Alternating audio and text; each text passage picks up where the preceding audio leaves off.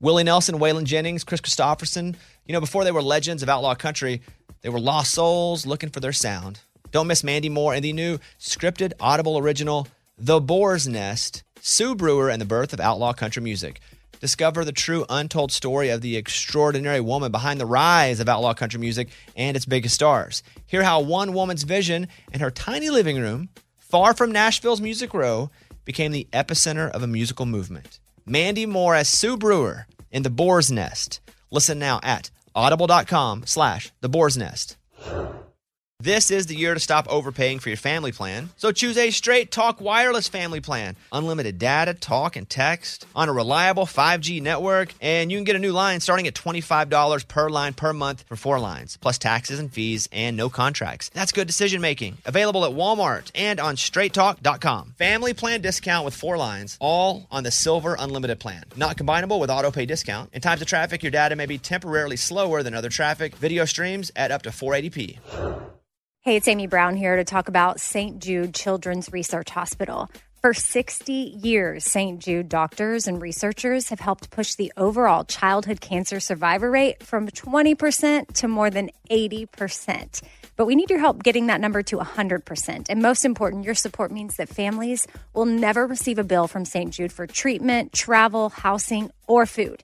Now, that peace of mind means so much. So join me in helping St. Jude in the fight against childhood cancer. Become a partner in hope and text Bobby to 785 833. That's B O B B Y to 785 833. Welcome to episode 240. Eddie's here with me for the first part, and uh, we'll talk to Jaren from Cadillac 3 in a little bit. Cadillac 3 has a newish record out, but I'm a big fan of that guy. So we'll talk to him coming up. But first, Eddie, how are you today? I'm good, man. How are you? Pretty good. Uh, promote your podcast before we get started. Ah, yes, the sore losers. It's uh it's me, Raymundo, and Lunchbox from the show. Um, you know, and we're just guys. We do a lot of guy talk. Uh, we also talk about sports, but right now it's really hard to talk about sports because there just ain't any sports. So we tell little stories of our lives and what we're doing in quarantine and all that. And I think Ray's one of the funniest guys in the world. So he, it's just there's a lot of humor in it. Uh, the sore losers. That's Eddie's payment for coming on as a special correspondent here. yes, thank you. I'll bill you. But also, Eddie's a massive music nerd like I am. I think we probably could have done this podcast together, you know, because we both are such music nerds. But um, what I wanted to talk about today, do you know the topic today? I do. Mike D told me. Oh, okay. It's 10 big hits that were not sung by the lead singer, which is super interesting. Now, you may have heard me talk about the Oasis one already. Is that right? Yeah, well, I've heard you guys play clips, so I'm like, I cannot wait to hear this. I don't know the story though. Okay. So this is Don't Look Back in Anger, Oasis 1996, which, by the way, what's the story Morning Glory? Was for that time, 1996, I was a 15 slash 16 year old kid. This album to me is one of the biggest records that came out for my teenage years. I, I didn't become an Oasis super fan for a lifetime because they didn't put out anything else I really liked. Maybe a song on a later record, but this was this was it though for me. I loved it. You know, top 15 album of life. I remember in high school, Allison Wheelock, hottest girl in high school, 100%. She was. She came up to me because she knows I'm a, I'm a big music fan. She came up to me. She's like, "Have you heard like the new Oasis album?" And I was like, "Yes." So now, forever in my mind, hot girl in high school and I we bonded over Oasis. And what's the story? Morning Glory. That's funny because my I remember Aubrey Mitchell coming up and, and she had this record at her house and I was I knew all the songs and I was like, oh yeah, we can talk because I wasn't cool and she was like the super cool, popular, pretty girl. That's it. But it was like almost one of the. She would talk to me about church and about music, and that was all I had. Otherwise, why would you talk to me? But so this record comes out in 1996. Uh, Don't Look Back in Anger is the song that I just played here. If you play that again, Mike. Sorry, we talked over the phone. So, it was sung by Noel Gallagher, who's not the lead singer. Liam is the lead singer of Oasis.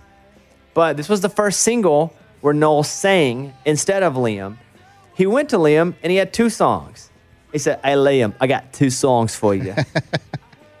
and you can pick which one you want me to sing. And he presented him Wonderwall and Don't Look Back in Anger. Wow. And of course, Liam chose Wonderwall. But that is Noel singing "Don't Look Back in Anger." Here's one. But this song again was like the ultimate teenage song where we thought we were just like struggling with life. We're like, oh man. For sure.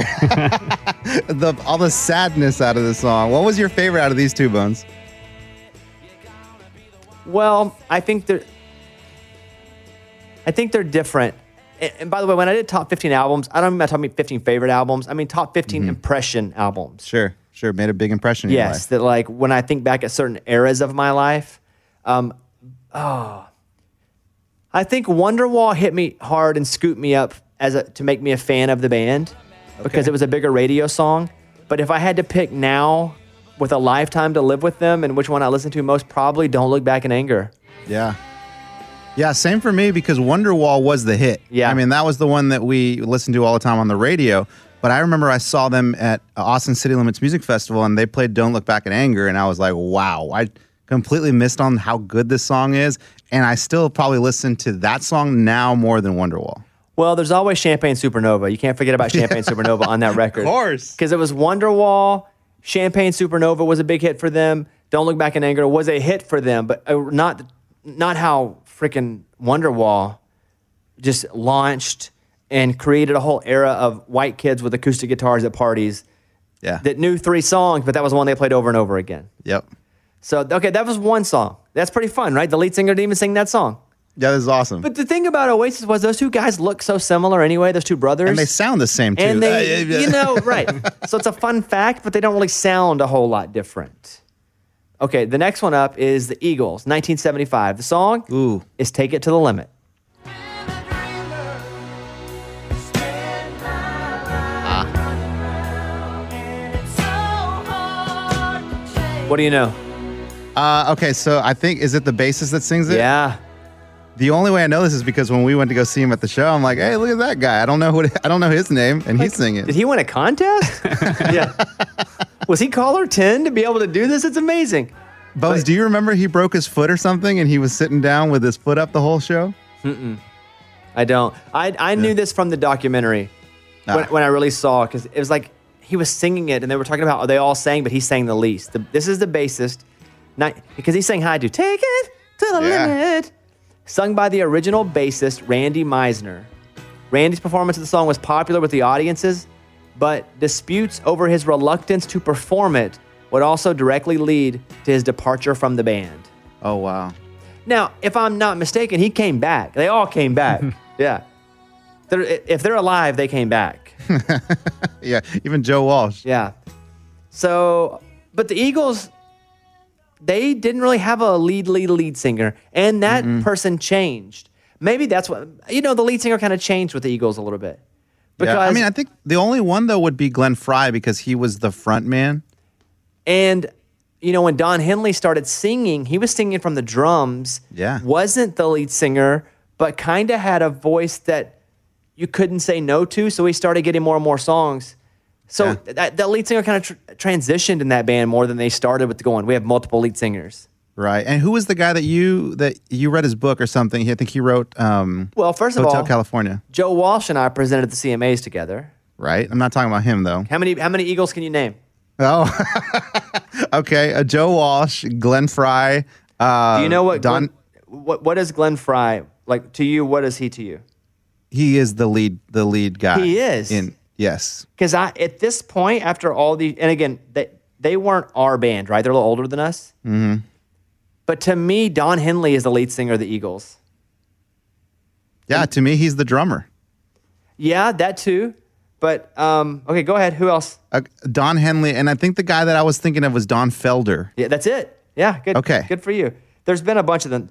So there's been. Let me look at this whole thing here. There's a lot of people that've been in the freaking Eagles, but they're not the main ones, right? Is Vince Gill he's in that li- list he's too? listed, Listed, yeah, yeah. yeah. Uh, Timothy B. Schmit too is listed, and I think he sang on some of them as well. Well, Did it, Mike? Will you look up and see if if I'm reading his name as Timothy B. Schmit, but it seems like I've seen him sing songs too. Yeah, he has. He has. Yeah. Any singles? Because I feel like the Eagles could have could have been put in this category a bunch. did they ever put um, Jackson Browne in that list? In the list that Oh. I have now, no.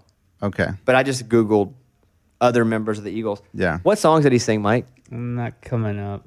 It's all right. Who cares? We're on to the next one anyway. Let me know if you find any good ones. Move on. Uh, Blue Oyster Cult, 1976. Don't Fear the Reaper. nice. That's the cowbell song. Yeah, like their biggest song, basically. Yes. Sung by guitarist Buck Dharma, who was not the lead singer. Released as an edited single, the song was Blue Oyster Cult's highest chart success, released uh, reaching number 12. Wow. Now, to be fair, all five members of Blue Oyster Cult sang, and Eric Bloom was the most frequent lead singer. But and Buck did sing on tracks, but he wasn't the lead singer. But their biggest song wasn't lead singer. I would always get so annoyed because I w- I like the Goo Goo Dolls. You can judge me if you want. No, Loved no, them. judge you. 90s, early 2000s. Still like them. Like Johnny Rzeznik. But they let the bassist always sing like two or three songs on the record. and the You bassist always that? sound like this. Mike, see if you can find a Goo Goo Dolls with that bassist singing. And then I went and watched them again a couple years ago in Nashville, and the bassist got up and sang a couple songs, and I was You always like, like, oh, come on. but he would get up with The that- other guy to sing. He would like, he had long hair. I don't know if he has long hair anymore, but he would like headbang while he sang. He You're just like, felt like the Goo Goo Dolls. yeah, Stop but you just that. feel like it was an agreement they made way early in the band. We're like, listen, Chuck, we'll give you two songs every record. Just play the bass for us, man. You're the best. Mike, we'll come back to the Goo Goo Dolls whenever you find that. Okay, his name is Robbie though. Oh yeah, uh, Robbie. Listen, man, we know you're you're a terror with the bass, but man, I wanna I wanna sing. Yeah, but Robbie, listen, you're not as good as Johnny. He looks good, he sounds good, but I just got it in me. But Robbie, I think this one. this it? Okay, here, Eddie. This is the bassist of the Goo Goo Dolls. Oh, come on. I, yeah, I. Let me let me hear some more of that. He's not bad. He's just not the Goo Goo Dolls. No, that's the thing, man. These these lead, lead singers' voices, they Yeah. are the sound of the band. So when you bring in Jimmy or whatever, like everyone's like, "Who is this?" I always get. I've probably seen them ten times in concert. That's a lot, and I've, I'd always get. I'd be like, "All right, here we go." Well, Billy the bassist has got to take his nine minutes. So I didn't know that you were that big of a Goo Goo Dolls fan. I wouldn't say they're one of my favorite bands of all time, but, But if you they saw were them 10 around, I would times, go. I love Wow. Dizzy Up the Girl, uh, A Boy Named Goo. Those were records that I knew every song to. Yeah. Yeah. I'm not embarrassed though. I would have Johnny Rzeznik on our show if he came to town. like would awesome. play. Yeah. Uh, Here Comes the Sun from the Beatles. Maybe you know this Hmm. one. Eddie knew who sings this? Yeah, George. He wrote it. I'm telling you, I, I play this game with my kids. This is what we do all the time. We're like, "All right, which Beatles singing this one?" Really? And they're get yeah, and they're getting pretty good at it. They can start to hear the the tones Yes. like the, of their voice. I think the two that they just get mixed up a lot are just obviously Paul and John because sometimes sometimes they sound similar. George Harrison wrote the song in 1969 at the country house of his friend Eric Clapton. It became one of the Beatles' best known songs. George Harrison's recognition of the songwriter had previously been reserved for his bandmates John Lennon and Paul McCartney only. So, Well, just like Jimmy from Goo Goo Dolls, I think I feel like Ringo too had some side of backdoor deal that was like, "Hey, you got to let me sing on albums too." well, you know, because they- lend me a, and I sing you a song. I will try not to get, you know, and that's Ringo. Right, and so Yeah. is Yellow Submarine. Oh yeah, that's right. It's like the peculiar songs. They put the peculiar voice on. Right. that's interesting. Yeah. Oh, we got we got a mashup here. oh, come on. DJ Distro. knows where we've been in his octopuses. Yeah, that's Ringo. In the shade. It's like any of the talk songs they gave to Ringo. It's like the songs that William Shatner does now. Any of the Shatner type songs they just gave It's to almost like slam poetry is what he does. Another one, Africa from Toto, 1983. Here you go. Oh, wow. sung by the keyboardist David Paich. It was the band's only number one song. The initial idea and lyrics for the song came from David Paich. He was playing around with a new keyboard, the CS80, and found a brassy sound that became the opening riff. He completed the melody and the lyrics for the chorus in about 10 minutes and then sang on the recording. The leader, the lead singer, Bobby Kimball, only sang backup. I have a friend that saw them in concert, and he said this was kind of weird when they played this song because the keyboard played and sang, and the other guy, the lead singer, was on a little stage aside from the rest of the band, Oh, wow. and it was the only time where he just kind of stood over there oddly and didn't really do much. Weird. No. They're like, all right, Jimmy, take it away. Uh, the Cars, 1978, Just What I Needed. I guess you're just what I needed. Just what I needed. I needed someone to feed. It was from their debut album, 1978. The song, which its demo was what got put on the radio. It's sung by bass player Benjamin Orr and not by Rick O'K. Rick Wha- Ocasek is how, I think I say his name right. Yeah, Yeah. Wow, that's crazy because I don't hear the difference between their voices. Because I feel like this song sounds like every other car song. What's the most streamed car song, Mike? Eddie, what do you think the most streamed car song is? I would think it's um dun dun dun. I don't tell you I'm in here wasting all my time. Time. Oh, that's just what I needed, isn't it? Yeah. Um. So just what I needed. Yeah. Mi- Nope. What is it? It's Drive. Oh yeah. Which one's that one? Who's gonna drive you home? Ah, And this has got to be from movies more so than back in the day, right? Yeah. Like movies and TV shows. Yeah. What's number two on the list? Uh, just what I needed. What's three?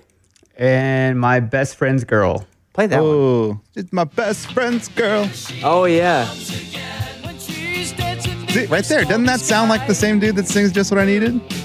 she'll make you flash. I got to tell you, I never listened to, or cared that much. To- Oh, to- I mean, I like the songs. What's number four?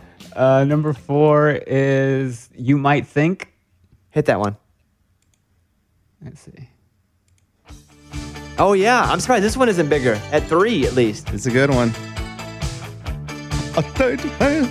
They all have the same style. That's funny to me. This I see. That's a good fact that they're that Benny is that his name? Ben, the dude that sang "Just What I Needed." Benjamin Orr. Yeah, Benny. Ben. Eddie's already nicknamed him. Betty. my man Benny. Got crazy on my in your mind. No, no, dude. That's a good one. That Yep. wow. They have any other hits? Uh, Good Times Roll is the next one. Oh come on, dude! Let the good Let's let times the good roll. times roll. God, that's a jam too. Are they in the Rock and Roll Hall of Fame? Uh, aren't they up for it? Aren't they one of the ones that's been snubbed? At this point, when you have this many massive hits, Let's see. Yes. yeah, it's a jam.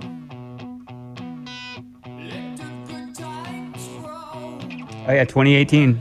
They made it, huh? Alright, good. So they must have another hit at least, right? If they got in. You're thinking one more? I'm thinking they need one more. You need six. What else you got? Let's see. Moving in stereo. See if that one.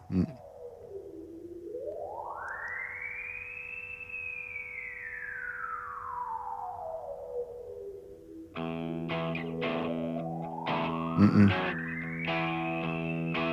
Uh-uh. Hit the next one. Let's go.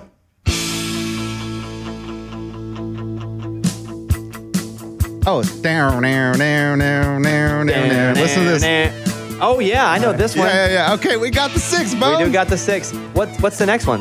Uh, Magic. Huh. I think I'm gonna know this one. Do you believe in magic?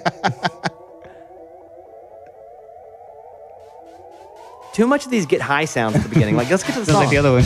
They discovered oh yeah, the dude, a synthesizer. magic. oh, yeah. Magic. Wow, Dang, they got seven. Holy dude. crap! What else? We're going through a whole cars segment here. What else do the cars have? And they have next up Shake It Up. Shake it up. Get up. Come on. Wow. Who knew? Guys, I hey, no you can call me a music idiot if you want. They're a little before my time, but I'm usually pretty good on classic rock. I didn't know they had this many massive songs. Eddie, no, did me you? either. No, not no no. clue. Dance all night. I mean, I know them all. All right, any more? And the last one is Bye Bye Love. Bye bye love. Yeah, close.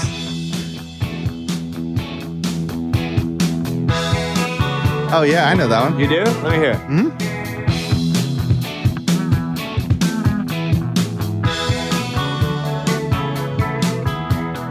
I can't do this way much longer. You do know this one, Eddie? I do. Yeah. Well, I learned a little bit tonight that I'm a much bigger Cars fan than I thought I was. huh. Okay, more of these artists, uh, bands who lead singer didn't sing the biggest songs. Uh, Beth from Kiss. I know the song from Role Models, Yeah. the movie Role Models. Never saw it. It's all Kiss songs. Yeah. It's funny because Paul Rudd is in it, and it's a good movie, but they sing all Kiss songs through it. There's a part where he sings this. Uh, this is sung by the drummer, Peter Criss. Who's It's- the lead singer of Kiss? Gene, right? Gene Simmons? No. Is he not? I Ace don't think Frehley? so. It's Ace Frehley. Okay. I guess Gene Simmons is the guy we know, Yeah. but Ace The Frehley is the lead singer. Yeah. Who was Paul Stanley? Another Is he one. one of 'em? Another one. Oh, okay. Yeah. That's them, right?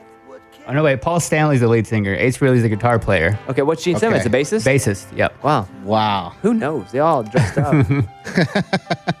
um, the highest charting single in the U.S., reaching number seven. Peter Criss sings a song. Was written by Criss and guitarist Stan Penridge. The song was written before Criss had joined the band, while they were members of the band Chelsea. During the recording sessions for the song, Criss was the only Kiss member in the studio, making it the only Kiss song that features no instrumental performances by any member of the band. I'm surprised they let that song go and happen. Yeah, I know. Lucky him. Damn, what do you always say though? Right place, right time. I don't know. Do you ever say that? Yeah, I all made the time. that Oh, up. who, who cares? 1986, Heart. Here's These Dreams. Oh, yeah. Sung by guitarist Nancy Wilson. It was actually one of the two songs they were offered by outside songwriters. The other one was We Built This City, which mm-hmm. became a hit for Starship.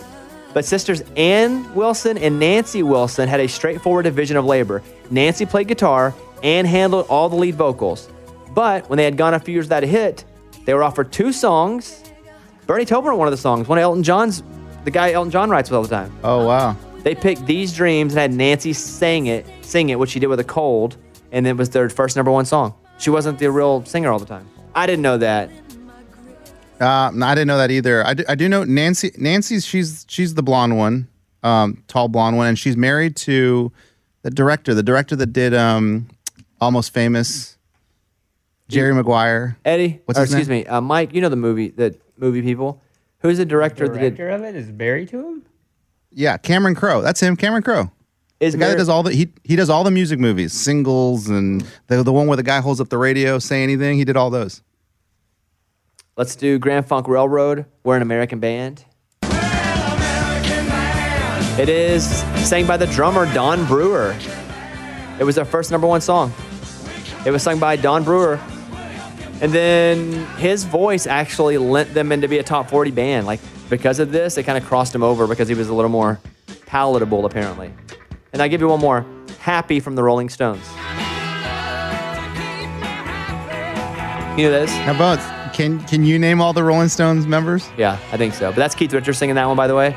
Wow, I didn't even know he could. He can barely talk. He can sing. I don't know that he's singing that great there. uh, how many Rolling Stones can you name? Keith, obviously. Two, two. Mick Jagger. Um, Keith Jagger. Mick Richards. No. Oh, oh no, no, I can do one more. Charlie. Nope. You know there's a Charlie. Oh, is he the is Yeah. he the drummer? Yeah. Charlie Watts. Yeah. Dang, Bones, good one. Who else do you know from the Rolling Stones? Ronnie Wood. Oh, yeah. Man, those guys are old and still rocking it, huh? Yeah. Ronnie Wood, Keith Richards, Mick Jagger. Who else? Is that is that all of them? Do we nail I them I guess all? there was. I think there was just four. So good old Charlie. I guess we can go back and look at some other people. Brian Jones, was he in? He died. Past member. He died. Hmm. Yeah, he died. Dang. 27. Well, those are all lead singers that, no, no, singers that sang mm-hmm. lead that weren't the lead singer of their group. So there you go. I will say this too. Maddie and Tay have a new record out this week. If you're looking for new music, usually we come on on Fridays and do the new music. Not a ton out as far as new stuff that we were going to talk about, but Maddie and Tay have a new record. Other music news: Jake Owen announced that "Made for You" is his next single, which that's my favorite Jake Owen song. That's when I, I mean, it was over Yeah. a year ago. Jake and I were together at a charity event, and he's like, "I never played the song before anybody anymore," but and he started playing a song. You know, you just hear people play songs, and he starts playing the song, and I was like, "Dude, that's my favorite song you've ever done." And he's like, "Thanks, man." He didn't write it. And he was like, "You know, I didn't write it. I went and found it. it but the first time I heard it, I loved it." And I was like, "That's cool." I always feel weird though when I tell people my favorite song they ever done is a song they didn't write. I did that with Brad Paisley once. I was like, "Man, my favorite song you've ever done is Whiskey Lullaby. That's my jam." And he's, He's like, "Oh, that's the one I didn't He's write. like, "That's the one I didn't write." Yeah. but so what? You picked it. You sang it. The Yeah. songwriter got money. Yeah, yeah, yeah, yeah. So, and then Kip Moore announced he's putting out a record in May. So all that's going on. Mike, anything I missed? That's it. Eddie, anything you'd like to say? Oh, I, I do want to mention too that I've, I've been listening a little bit of John Prine because he just died, and I didn't. I'll be honest, I had had no idea what John Prine sang really, or what. I knew none of his music. I knew he had done "Angels from Montgomery," mm-hmm. For Bonnie Raitt? but that's yeah, but that's about it. And man, I've kind of the last couple of days just been going down and listening to his songs, and I think I'm just a fan, like a really big fan of his music, especially his old music. It's real singer songwriting, um, folk music, Yes. kind of like Bob Dylan with a really good, with a be- much better voice. Well, the thing about John Prine was he never had hits, right? Not real hit hits. Yeah. And so when he died, I saw a lot of John Prine posers out there being like, such a big John Prine fan. Yeah. A- And because he's so cool. And I didn't do a huge tribute to him on the radio show, our radio show, because he wasn't really a country guy. He wrote a bunch of songs. Like Kris Kristofferson was a big champion of John Prine. A lot of those guys championed and played his songs, right? Because he was the underground Yes. folk singer that was the cool scene. Um, but I, you never seen posers come out of the woodwork until Mm-hmm. John. Pr- And it was, and I know these people. And I'm like, you never listened to John Prine in your life. But yeah, Angel from Montgomery is awesome. Bonnie Raitt It's just really- she searched for a hit. She had a, a following, a great voice, couldn't get a hit. Yeah. And there's a cool version of him doing it from back in the day, obviously when he sang it. But that this was kind of the song that launched her into the mainstream for, Yeah. to make Bonnie Raitt a big success. And I'm not a John Prine super fan, but I do know John Prine and know a story of it. But yeah, yeah, I saw so many people being like, "I'm just devastated." I'm like, "Name three songs before you search it." And I hope you do now and become a fan now. Um, but, but yeah, yeah, yeah. Yeah, that's kind of where I am, man. I, I just didn't know anything about it. But at least about you're it. open And- and honest about it, Eddie. I'm going to give you a treat. Nice job. Thank you, man. Seriously, but I, but I, I am a fan now. It sucks that he had to die for me to be a fan, but I am a fan now. I like it a lot. Yeah. I mean, I saw Joe Diffie had two, maybe three songs hit the top 100 country chart again after Joe died. Isn't that isn't that interesting? How people just want to listen to that music now that they know that they they're gone. Well, it just reminds you when you see they die, you're like, oh man, there's a part of my life that I spent with that person. I'd like to go re experience that again Yeah, now because it's reminding Yeah. me of it. But yeah, I did it with Kenny Rogers too. Same thing. yeah. Uh, okay, we're going to take a little break and come back with Jaren from the Cadillac 3. I think you're going to like this interview. I like Jaren anyway, but this interview turned out great. There's a part of this interview coming up, Eddie, where he talks about Porter Wagoner cussing at him. Oh, really? Yeah, yeah, yeah. That, That's awesome. That's coming up. In every pair of Tecovas boots, you can expect handmade quality, first wear comfort, and timeless Western style. A great pair of Western boots will elevate a casual look or add a refined flair that'll draw both eyes and compliments. Tecovas boots are always made from premium bovine and exotic leathers, and with occasional resoling, they'll last a lifetime. The best way to shop for boots is at your local Tecovas store, where you'll be greeted by the smell of fresh leather and a friendly smile. Come on in, grab a cold one, get fitted by a pro, and shop the latest styles. They offer custom branding and leather stamping if you want to personalize your boots or fine leather goods. And stay cool in short sleeve, moisture wicking pearl snap or make your own shade with one of their classic straw hats, new in both men's and women's styles. And if you're planning to hit the road, Tecovas ever growing lineup of rugged and full grain leather bags will get you where you're headed in style and are built to last decades. Visit tecovas.com. That's T E C O V A S.com. Tecovas.com. And don't go gently, y'all. Willie Nelson, Waylon Jennings, Kris Kristofferson. How did the biggest names in outlaw country start a musical revolution? Through one woman's vision from one tiny living room. Don't miss Mandy Moore as Sue Brewer in the new scripted Audible original, The Boar's Nest, Sue Brewer and the Birth of Outlaw Country Music.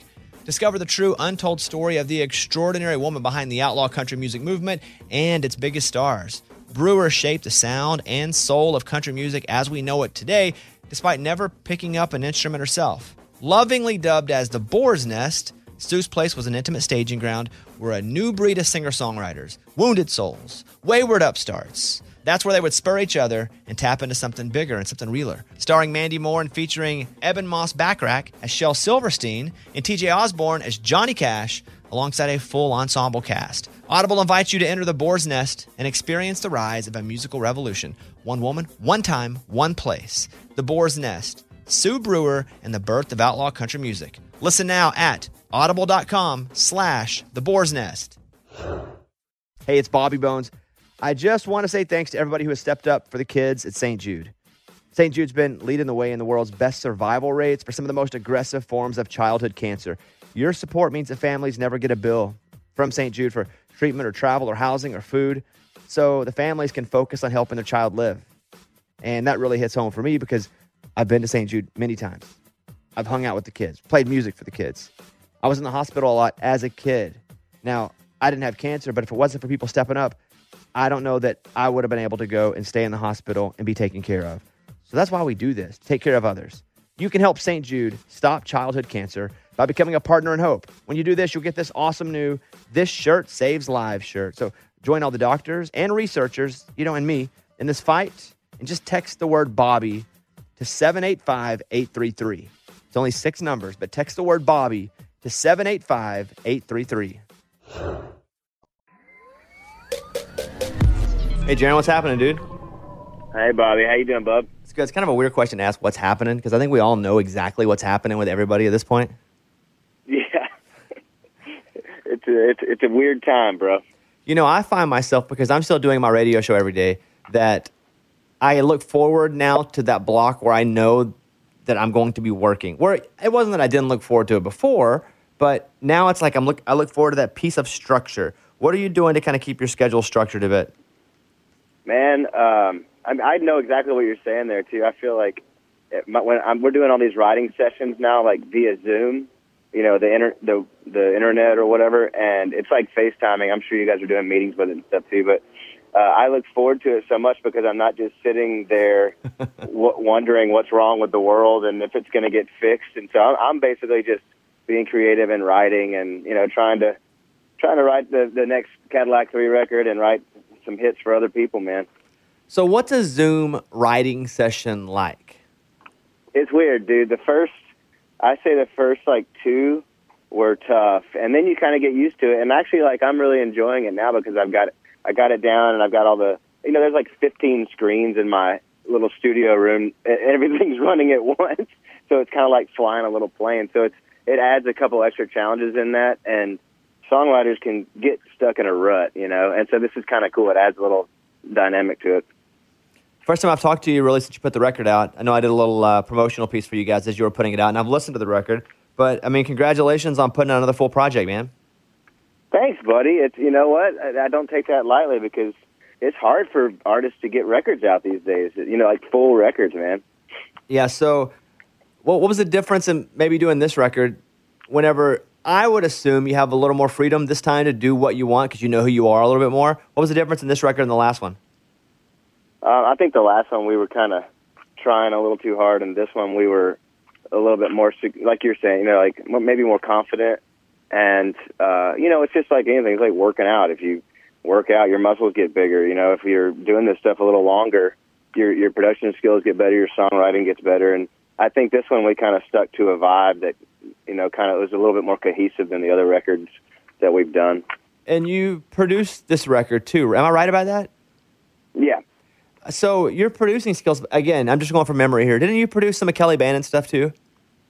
Yeah, man, I did Kelleigh's record. I just did Drake White's new thing, and um, bunch of bunch of cool stuff, man. I've been lucky. So what what's what is it for you then? Because you're writing songs for other folks, you're producing records now. Obviously, the Cadillac Three. Like, where is this going to end up for you in five years in your mind?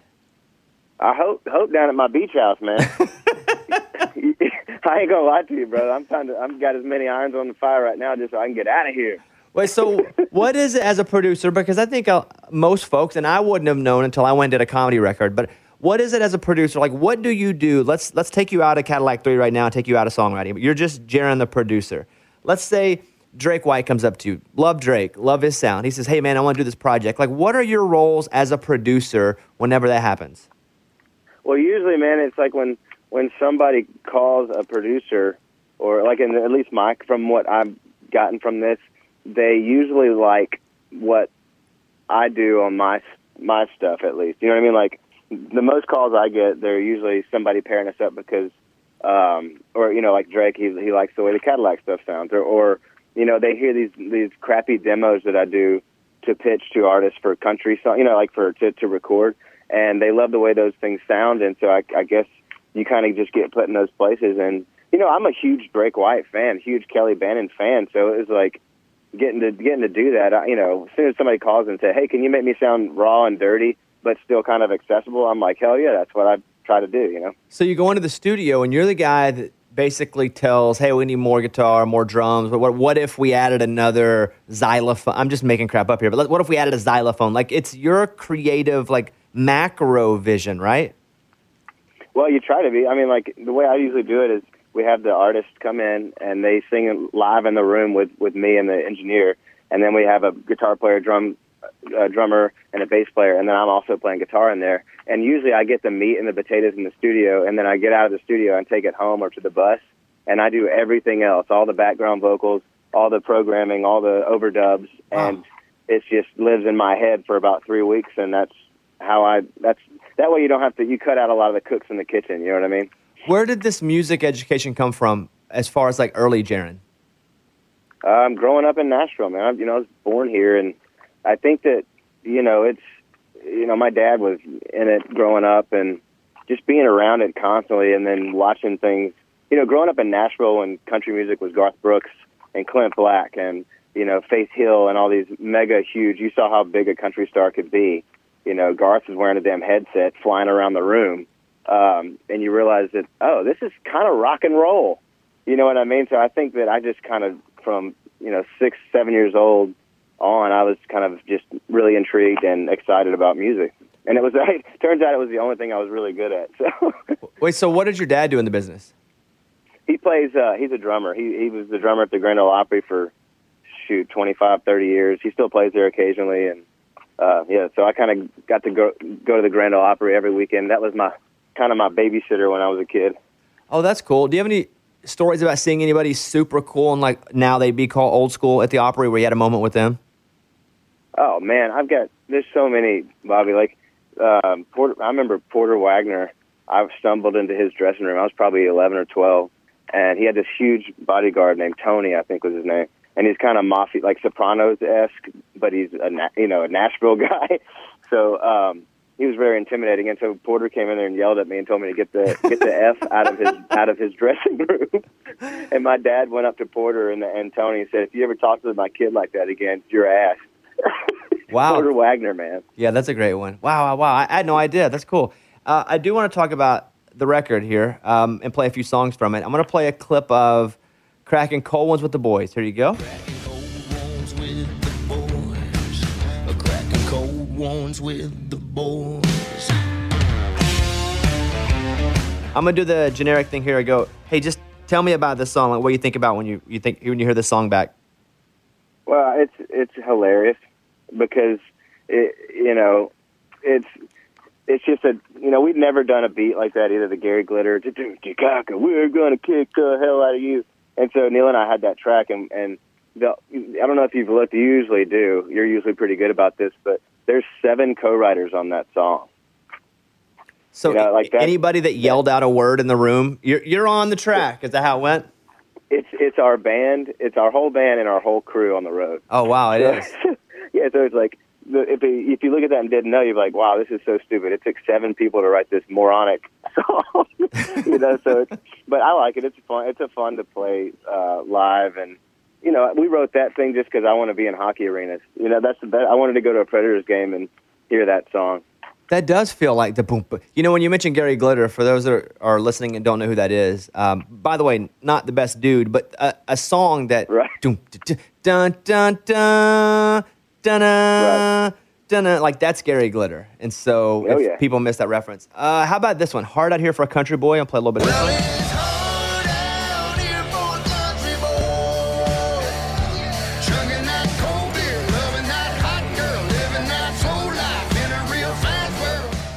All right, give me that one.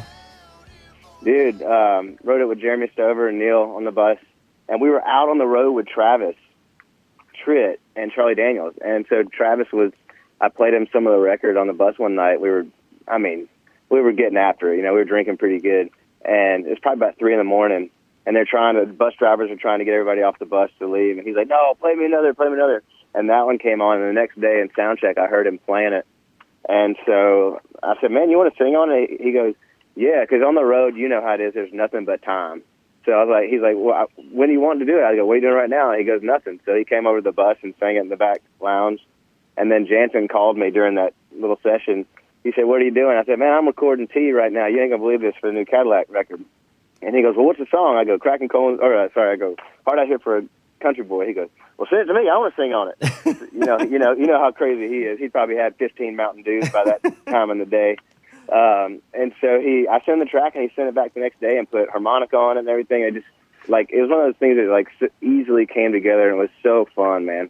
We tried to line that one up to get all you guys up in the studio for that one. We couldn't quite get all the schedules to work, but that was the one. When when I first heard the record and heard that one, I called uh, Tom Lord, who's my manager, and I was like, "Hey, let's get Jaren and, and Janson and Travis." And I don't think Travis was able to get down, but that's a jam. Like that's a that's a good one.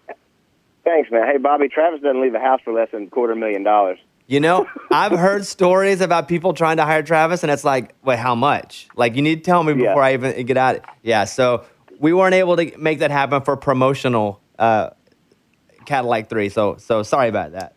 It's all good, man. Um, you know, I was reading this article about you guys whenever the intro of the album came out, and it was from Rolling Stone. It said, Why the Cadillac Three are Nashville's most uncompromising band. 15 years together, and without a country radio hit, the trio refused to chase trends on the new album.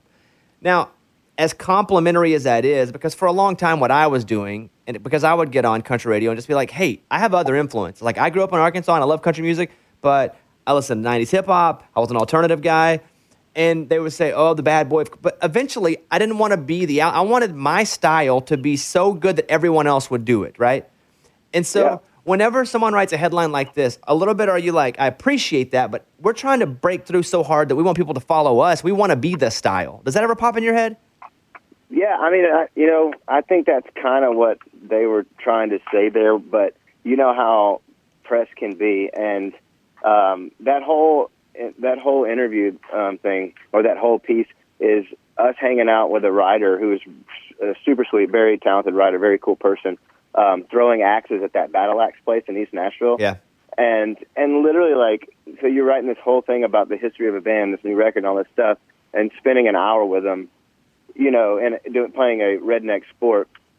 I don't think that you know when when those conversations did happen a little bit in that thing. I think I think I, I you know I hear when I hear something like that at this point in our careers, I'm just happy they didn't say, you know, this record sucked ass, you know, or like or you know these guys are trying to be something they're not. At least they're saying things in a positive way. Um, I do know what you're saying though, and I think that um, the reason the band that we are and what we're kind of morphing into, and uh, the more confident we get, and the the bigger that we're getting, more successful um, worldwide is. I think that's giving us a thing where it is working, whether it's with radio or not, you know, or or whatever. I think that our mentality is if we keep doing our whole thing, I think radio at some point will won't really have a choice because it'll be you know kind of like look at Eric Church the way that happened. He got to a point so big he's selling so many damn tickets that it didn't like they could not play it because people were calling in and asking for it, and that's when you win. Um, and he did that by following his own vibe the whole time. So I mean, we're trying to do that at least. I don't know if that answered your question or not, but If I were writing the story, a different story, I would go, the band that a lot of other artists and bands have stolen their sound from, but that they just haven't popped with a song on radio. Because Right. listen, there's a lot of derivatives of Cadillac 3 out there. And I know you pro- we're not going to I'm not to say anybody specifically, but I think you probably think this too. Like your style has been taken by a lot of people and they've ran with it and they've done well with it. And that's what I think. Do you feel that way? I feel like yeah, there's a lot of a lot of wannabe clones out there. I think that the way we do it is you know obviously a, a different thing, but and it's hard to to accurately clone.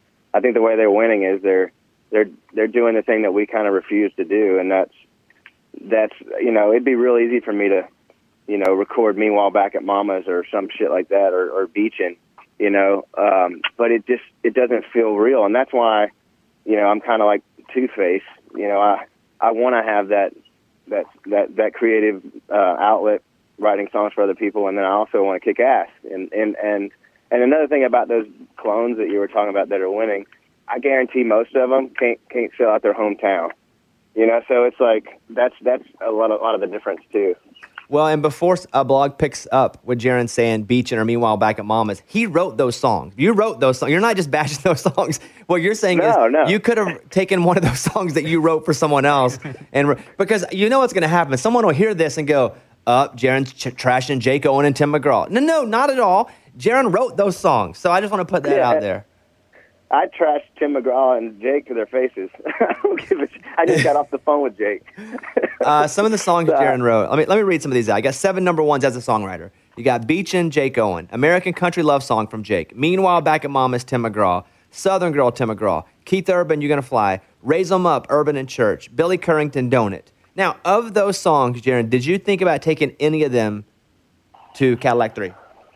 Um, no, um, Raise 'Em Up was one of those when people ask me that I look back on and say, you know, maybe that would have been one that, you know, but I'm a huge, huge Keith Urban fan. You know, he's one of my idols and got to be friends with him now. And it's like, I don't, I know that, I'm, well, I don't know, but I don't think that Cadillac could have gotten that to where it was. And it, it, the songs are like babies, man. You want them to go out in the world and do great things. And so, that's that's the catch twenty two with that stuff. I think, um, but the rest of those, no, we didn't even think about them. I see you have a, a coloring book where it's just pictures of sneakers, and I know you're like me, you're a shoe guy because I, I sometimes I'll see you flex, and I'll be like, all right, this is because you got you, listen, you got a little songwriter money because I know how much these shoes cost. You may not put them up there, but I know, like I see it. Uh, what, what's the mo? I'm not gonna. Oh, the, sh- the shoe. What's your favorite pair of shoes? Recent pair of shoes, because Um, man, it's tough. I I kind of stopped. I've stopped recently because of there's. I can't wear them out anywhere, man. I haven't left my house in a month. You know, so it's like I can't just post them on Instagram. Hey, look what I got. But I really like the. um I have the original fours, the Jordans. I love those. Those are probably my like when I got my first couple checks. You know what I mean? Those are the things. You you go, you go. I mean, you might be like this too. I'm sure you are. Like once you make a little bit of money, and I grew up pretty broke as a kid in East Nashville, and you know you didn't have these things, and so you go and you buy all the things you want. You buy that N64. You buy that uh, those Jordans. You buy those Air Max 97s. You know what I mean? and it's just so fun. And then you realize, wait, these are these are such this is such a weird thing to buy because you can only wear it's like a car. yeah, You can only drive one at a time. You can only wear one pair at a time. So then you just have shoes everywhere and and no more money. I, I got a, a pair. I ordered a pair of shoes about a month ago before we started locking in our houses, and I got a pair of the uh, the new Air Max uh, Hunter Orange and Camouflage. They just came out, Yeah. you know, a few weeks, Yeah. and, and I opened them up, and I hadn't ordered any shoes since I'd been in quarantine. And my girlfriend goes, "Oh, that's cool. You got a new pair of shoes. Where are you going to wear them to? The kitchen or the bedroom?" Yeah. That's yeah, you might go out on the deck, give them some give them some vitamin D there. Uh, so okay, everybody should check out Country Fuzz. Um, it's their fourth album. It came out back in February, but um, that doesn't mean the music is is any worse now that we're here in April. Um, but if you if, and if Yeah. you're you're just now hearing us talk about Cat, uh, the Cadillac Three, check them out. I'm a big fan of Jaren as a songwriter. Oh, thanks. Uh, Even Kelleigh's stuff at, w- when you were producing it, like you know, listening to it, it was just a new rawer sound for her. I can't wait to hear the Drake stuff. I'm just a fan of you, man. Well, I appreciate it, man. Hey, um, we're dropping something a little special next week, so uh, keep a lookout. It's a, a new single, and it's not on the record either because we just we were bored here, and so we recorded stuff. I've recorded all, all at my house, and then kind of did the rest via Zoom and all that stuff. It's it's going to be pretty cool, man. You're going to dig it. How do you record via Zoom? Well, I send them the track, and then um, it's it, you got to link up and all this. I mean, it's it's it's recording into iPhones and singing it in real time, and then me taking the track. Like it's Holy it's crap! a real pain in the ass, but it sounds cool and it sounds different. I think so All right. than anything that we've done, and that's kind of that's fun, you know. Well, I'm looking forward to it. Hey, man, good luck. Good to talk to you. And I hope everybody, the, to, to the folks that haven't really invested any time in listening to you guys, I encourage it. And, uh, dude, hopefully I'll see you out and about in human life soon. Thanks, Bobby. Stay safe, bud. All right, Jaren, see you, bud. All right, see ya.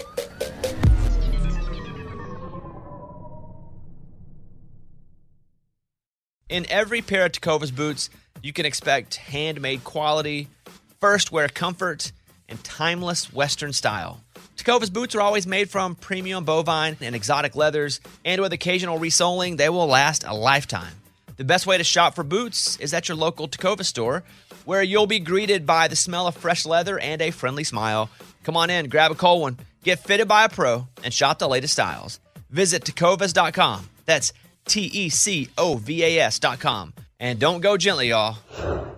This is the year to stop overpaying for your family plan. So choose a straight talk wireless family plan. Unlimited data, talk, and text on a reliable 5G network. And you can get a new line starting at $25 per line per month for four lines, plus taxes and fees and no contracts. That's good decision making. Available at Walmart and on straighttalk.com. Family plan discount with four lines, all on the Silver Unlimited plan. Not combinable with auto pay discount. In times of traffic, your data may be temporarily slower than other traffic. Video streams at up to 480p. I'm Victoria Cash. Thanks for calling the Lucky Land Hotline. If you feel like you do the same thing every day, press 1. If you're ready to have some serious fun for the chance to redeem some serious prizes, press 2. We heard you loud and clear. So go to LuckyLandSlots.com right now and play over 100 social casino-style games for free. Get lucky today at LuckyLandSlots.com. Available to players in the U.S., excluding Washington and Michigan. No purchase necessary. VGW Group. Void prohibited by law. 18 plus. Terms and conditions apply.